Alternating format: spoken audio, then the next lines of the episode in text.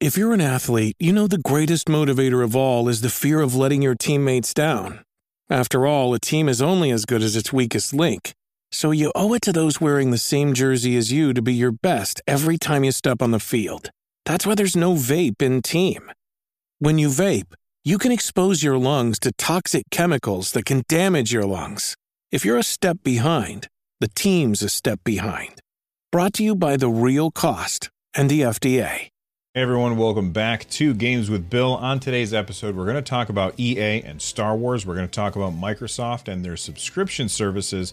We're also going to talk again about Hitman IO Interactive responding to some of the pressure. Uh, Valve is trying to pack all of the battery that they can into the upcoming Steam Deck. Ubisoft is canceling games and shutting down servers. Those stories and more let's get started. Actually, let's not get started. I'm also going to talk on this episode about Sony's response to Microsoft's acquisition of Activision. Okay, now let's get started. Hey, everybody, Bill from the future here. I am sitting here editing this video, and guess what? That's right, Sony decides to drop a huge news bomb that they are purchasing Bungie. Now, I've had no real time to think about the implications of this. So look forward to next episode for me to really talk about this at length. Um, but I figured I would sit, I would just give my quick reactions. Here's what I think. This reminds me of the 1980s and the Cold War, where the United States and Russia were building up nuclear arms, pointing them at each other and saying, You don't pull your trigger and we won't pull ours and they had this idea of safety, and I'm doing that with air quotes for the audio listeners, but safety through mutually assured destruction.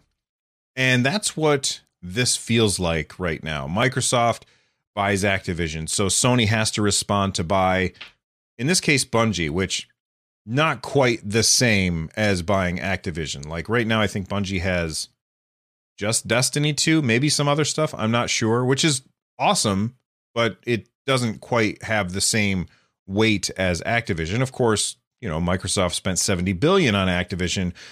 Uh, Sony is only spending, I think it was 3.6 billion on uh, Bungie. So Sony obviously has a lot more purchasing to do. But I think that we're going to see these two um, actors in the uh, gaming space continue to gobble up uh, these individual publishers, and they'll say, "Hey, we're going to keep letting uh, our our acquisitions be on your platforms. If you keep letting your acquisitions be on our platforms, and that mutually assured destruction." I think will last at least this generation. Will will there be examples where it doesn't pan out, where a game does not come to the other uh, platform? I'm sure that that's going to happen. In fact, I think we already know that Starfield, if I'm remembering the name correctly, is not coming to to Sony. But I think for the most part, that multi-platform stuff will continue, and Sony will let their subsidiaries work the way that they want to. In fact, they've already kind of said that. And Microsoft will kind of let their subsidiaries work the way that they want to, just collecting the money. However, next generation, if it happens, is going to be a very different story. Now, whether it happens or not is a completely different show, and uh, I'm not going to talk about it right here. But um, I, I, do think that this is a very interesting development, and uh, look forward to the next episode where I'll have a, more than a little tiny bit of time to think about how this can impact the gaming industry. I will say this I'm looking forward to seeing a Destiny movie. I think that that sounds really cool. All right, back to Bill from the past. The first thing that I want to talk about today is EA surprising. Okay, I'm not going to say surprising everybody, but certainly surprising me when they announced that they're not working on just one new Star Wars game. They are working on three new Star Wars games, and they are working on these games with Respawn. Uh, if you are not aware, Respawn is the company that made uh, Jedi Fallen Order, which was like the big single player um, action adventure game from EA. And then there's Dice. Dice made Battlefront 2. Now, I, I have said maybe not on this show, but many times before that Battlefront 2 is a really, really good game that got hampered with a really bad launch because EA tried to shoehorn in a bunch of pay to win microtransactions. Uh, the community fought back against that. EA backpedaled, changed their mind. They ended up not going with that. And then they shipped a really, really good game that nobody played. Well, I'm not going to say nobody played, but it didn't get nearly as well received as I think it deserved because EA tried to get too greedy with it and it backfired on them. And the reason I'm bringing this up is because we've got Respawn is making this uh, this Jedi Fallen Order 2 game, but they're also making a first person shooter in the Star Wars universe. Now, when I say a first person shooter in the Star Wars universe, most people would assume that that's Star Wars Battlefront 3, but this is Respawn, not DICE. So I'm guessing it's not going to be Star Wars Battlefront 3. It's going to be something else. And I don't know how I feel about that because on one hand I really really liked what they did with Star Wars Battlefront 2, but on the other hand I'm always up for something new. I will say this that uh, they got Peter Hirschmann. Uh, he's the one who is directing this untitled Star Wars first person shooter. And if you don't know who he is, like I didn't, uh, you can Google him and you're going to quickly find out that he has made lots and lots of Star Wars video games. So I think that they probably have um, the the Star Wars first person shooter in the right hands, uh, and we'll see what happens with it. Let's move on to the third game that EA is making with the Star Wars universe, and this is so fantastic. It is being made by Bitreactor. If you don't know who Bitreactor is, uh, it's still going to be, um, you know, Respawn is making it, but they're partnering with Bitreactor. And these are the people that made the XCOM series. And what kind of game is it? Well, as soon as I say XCOM, your ears should say, oh, well, that means it's a strategy game. And that's exactly what this is. We don't know exactly what kind of strategy game, but the idea of a Star Wars themed strategy game from the people who brought us XCOM, I mean, that sounds really, really good to me. Uh, I loved XCOM and XCOM 2. I thought that they were really fantastic games. And I would love the idea of being able to do that exact same thing. Maybe you have like a team of bounty hunters that are going around taking people out and you know you, you can set like an overwatch up where you got a sniper up high and uh, they're taking people out as they peek around the corner to come after you. Uh, i just it's very easy to see how that would work in the star wars universe. Of course just because they are the team from xcom doesn't mean that they have to use that same formula. They could go ahead and use a completely different formula and it would work fine. So we've got three games coming from ea all for or three Star Wars games all coming from EA, which I don't know about you, but I personally thought that Star Wars and EA were on the outs after uh, Fallen Order two. Um, but that's those aren't the only Star Wars games that are coming. There's other ones in, eh, that are on the way as well from other publishers, which I think is great. One of the best things that Star Wars could have done is to say, okay, you guys can all apply to make Star Wars games and we will approve them or not approve them instead of what we had before which was EA was the only one that was able to make Star Wars games. So now we get to have more Star Wars games, which as a huge giant Star Wars nerd, that is extremely appealing and exciting to me. Speaking of Star Wars, before we move on to our next story, uh, there was recently some footage that was leaked of Star Wars 1313 featuring Boba Fett, which is perfect because we currently have the book of Boba Fett going on. And for if you don't know what Star Wars 1313 is, it is a game that was being worked on back before Disney purchased uh, Lucas uh, Lucasfilm uh, by LucasArts and LucasArts had this cool game where they were you, you, were playing as like a bounty hunter on Coruscant on level 1313. If you're not a big Star Wars lore nerd, then you probably don't know Coruscant is the capital of the the the empire and on that capital it's an entire planet that is all just city. And it's city on top of city on top of city, just levels and levels and levels and uh, level 1313 is where that particular game takes place. Now, Disney purchased Lucasfilm. They shut down LucasArts and said, well, we're not making that game anymore. But we finally have some new footage of that game. And it's, I don't know, pretty advantageous or it's it's very oh god what's the word i'm looking for it's very convenient it's very convenient that this leak comes out right around the time when uh book of boba fett is look this search engine algorithm 101 smart move on their part microsoft is in hot water over in the uk because of some of their business practices that come around the idea of uh, subscriptions. Now, it's funny that this was something that I was going to talk about because I saw a tweet earlier today and I wish that I had remembered to save it. But somebody said, I've been subscribed to Game Pass for over a year and didn't know it.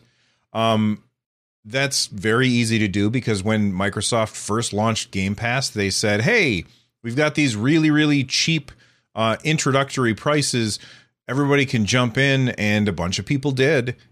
And then those introductory prices may or may not have worn off depending on how you tried to manipulate the system in order to get, you know, the biggest bang for your buck.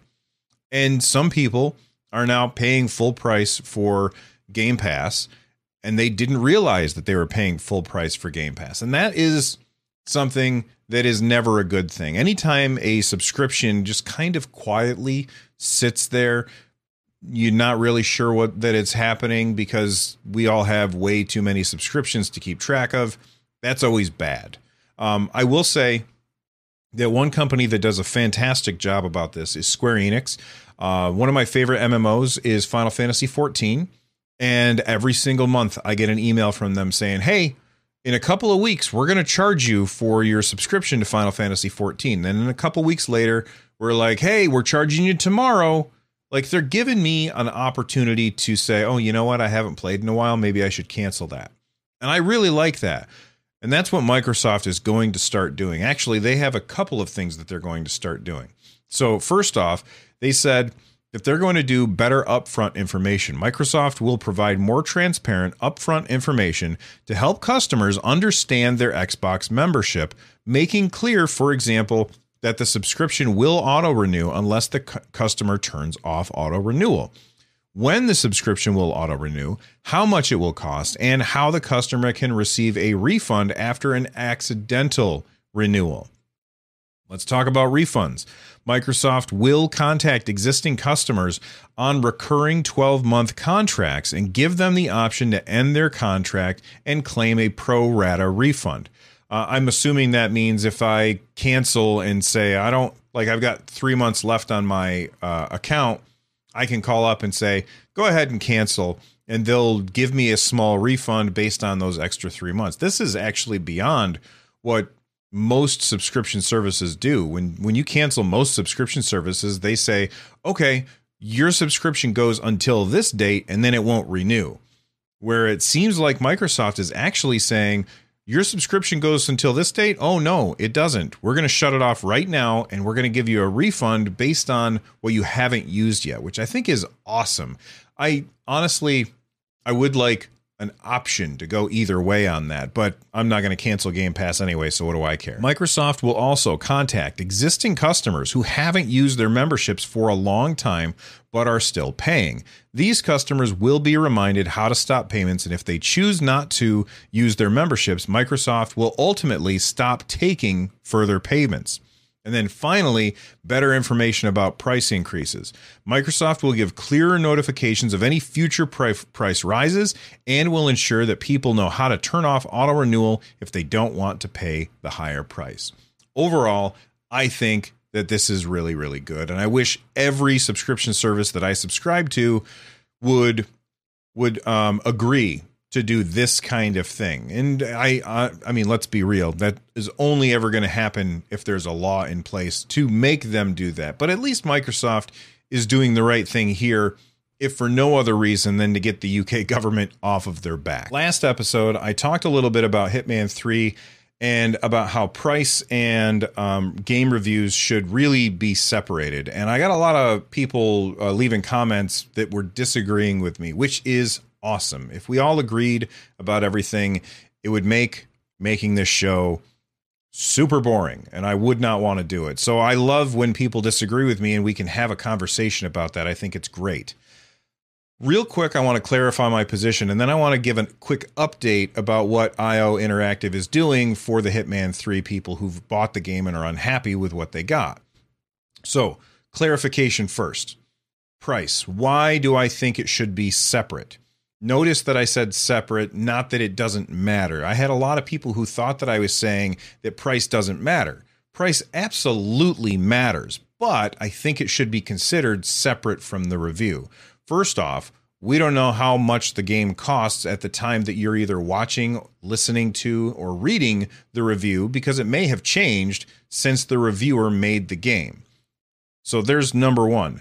Number two, price means different things to different people. One person might say, if I buy this $10 game, I can't eat this week. And another person might buy the $300 deluxe edition that comes with a, a statue, and they're not even going to blink an eye. Because we don't know what the price is going to be when you uh, consume the review that we make, and because we don't know your like the the audience's monetary situation when they read, listen, or watch our review. In my opinion, it doesn't make sense to make the price part of the review. So I like to talk about the game over here by itself and just say, I like this game or I don't like this game. And these are the reasons why. And over here, I'd like to say, well, I think the game is too expensive and I can really, really like a game and think that it's too expensive at the same time. Those are not mutually exclusive things. And what I think that people latch onto is if they find one thing that they don't like about a game, then it is the worst game ever. And a lot of people were latching onto this idea with Hitman, uh, Hitman 3 to be specific. You know, they look at Hitman 3. I don't like the price. I think it's too expensive. I'm going to say it's a bad game. Just because it's too expensive doesn't make it a bad game. Moving on to Hitman 3, IO Interactive has basically said, hey, we hear what you're saying.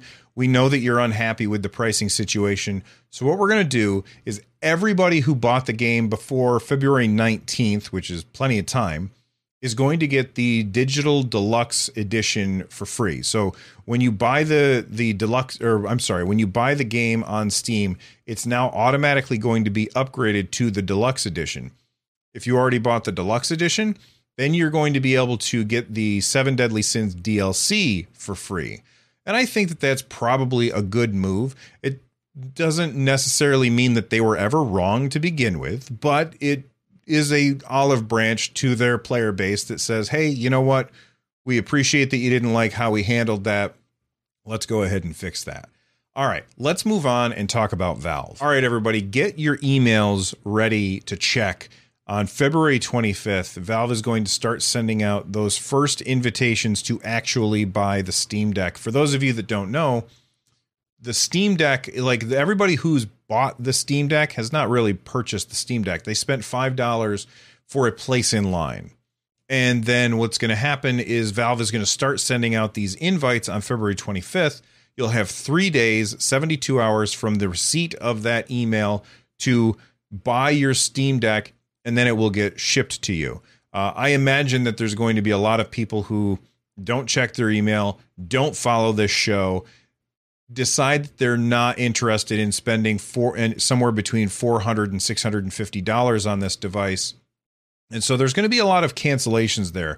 Uh, so make sure you watch uh, your email because you never know if you're going to get pushed up and you'll only have 72 hours to buy that thing before they move on to the next person. So that's that's thing number one about the Steam Deck. Let's move on and talk about thing number two, and that's that Valve is trying to squeeze more battery into the Steam Deck, not physically. They're not actually trying to put bigger batteries in it, but they're doing this thing called variable. I want to make sure that I get this right. So let me open the website again. Variable rate shading.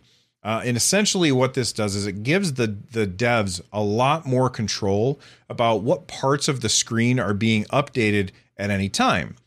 The fewer parts of the screen that need to be updated allows the game to run without using quite so much power, and that means that the games are going to run further, further, faster, for, um, longer. That's the word that I was looking for. That means that the games are going to run longer without running out your battery.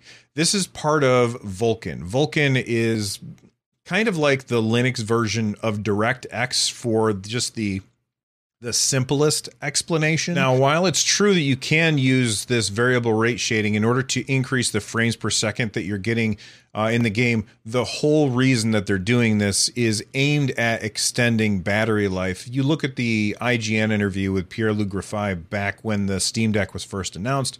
They said uh, that you would get anywhere between two and eight hours. Valve is trying to extend that so it's actually longer than the two to eight hours, which I think is a really good move. Now, in the actual PC Gamer article, they do talk about how you can use this to have a special configuration that allows the devs to increase your frames per second when the game is when the system is docked versus when it is not docked. Here's the exact quote because I want to make sure I get this right.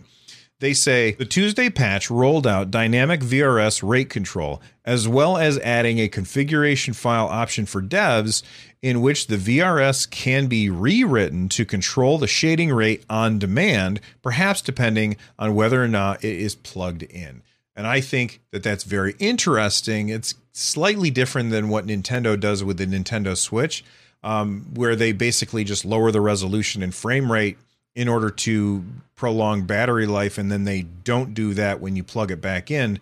Uh, this is handling things slightly different, so the resolution will probably be the same. Although you also have to remember that the end, because it's a PC, the the player at the end of the day can completely control their experience and lower or raise all kinds of graphical settings in order to dial in the exact experience that they want. Which is, I think, why a lot of people are excited about the Steam Deck to begin with. Speaking of resolution and frame rate, let's talk about GeForce Now for a minute. For those of you that don't know what that is, it is NVIDIA's answer to cloud gaming. You're playing on their hardware in a data center somewhere, and then they are streaming that to you, kind of like Netflix or YouTube, that kind of thing.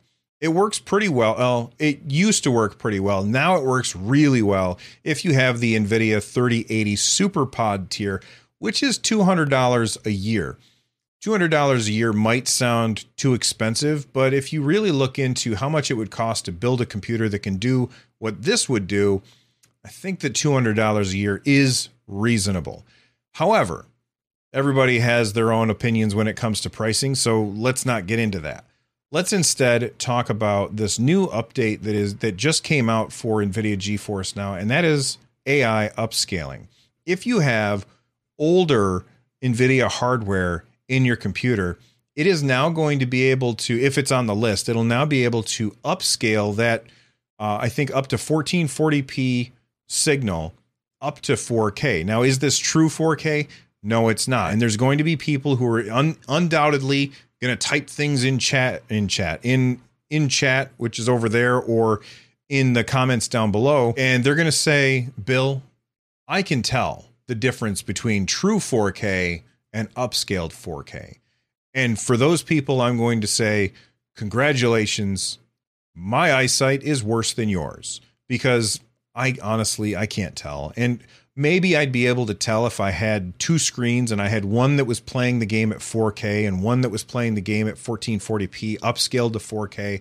I'm sure that if I looked at them side by side, I'd be able to peep those pixels and say, "Ah, this is the one that's upscaled and this is the one that's not. Kind of like the pepsi challenge back in the 80s but who does that? Who's going to have them side by side? Nobody. So this upscaling thing is going to allow nvidia to possibly save on bandwidth and still give you that same resolution. I think that well not really the same resolution but enough that we're not going to care. And as somebody who's played lots of games streamed over the internet in the past two or three years, I'm here to tell you when you're playing the game, as long as the game plays well, all the other stuff just fades away and it works pretty well. All right, let's wrap up the show and talk about uh, Hyperscape. Ubisoft had this battle royale called Hyperscape.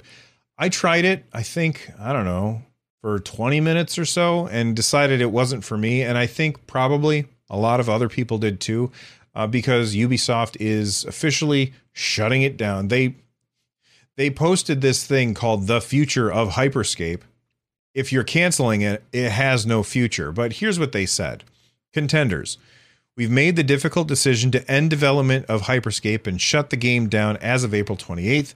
We set out to create a vertical, close, close quarters, and fast paced shooter experience, and we are extremely grateful to our community for joining us on our journey. We will be taking key leanings from this leanings. Leanings, Bill? Learnings we will be taking key learnings from this game into future products. To the Hyperscape community, thank you for your passion and dedication to the world of Neo Arcadia, both in and out of the game. Your devotion to the game we built will always be cherished. Reach out if you have questions. So it looks like they're shutting this down. It's not the first time that a game has shut down, and it certainly won't be the last time. I still feel the sting Every time I launch Steam and see Marvel Heroes sitting there taunting me, saying, Hey, you can't play this awesome Diablo like Marvel game anymore because Disney bought uh, LucasArts. LucasArts? That's the wrong story. Disney bought Marvel and shut down the service. That's frustrating to me, but that's okay. By the way, speaking of that game, uh, the creative director on that game, David Brevik, I interviewed him uh, on an episode of 143 Pixels. There is a link in the description down below if you want to check out that podcast on 143 Pixels. It's an it's a podcast where I've interviewed I think it's like 50 people about their favorite games, and I talked to David Brevik, creative director on um, Marvel Heroes and the creator of Diablo. Uh, I talked to him about his favorite game EverQuest. So make sure you uh, check out that interview. Uh, there's a link in the description down below if you're watching this on the YouTube channel. And that's it for this episode of Games with Bill. I'm out of here. I hope that you all have a wonderful day. And right over there, right over there, I don't know where it is, there's a video that you can watch right now. Bye, everybody.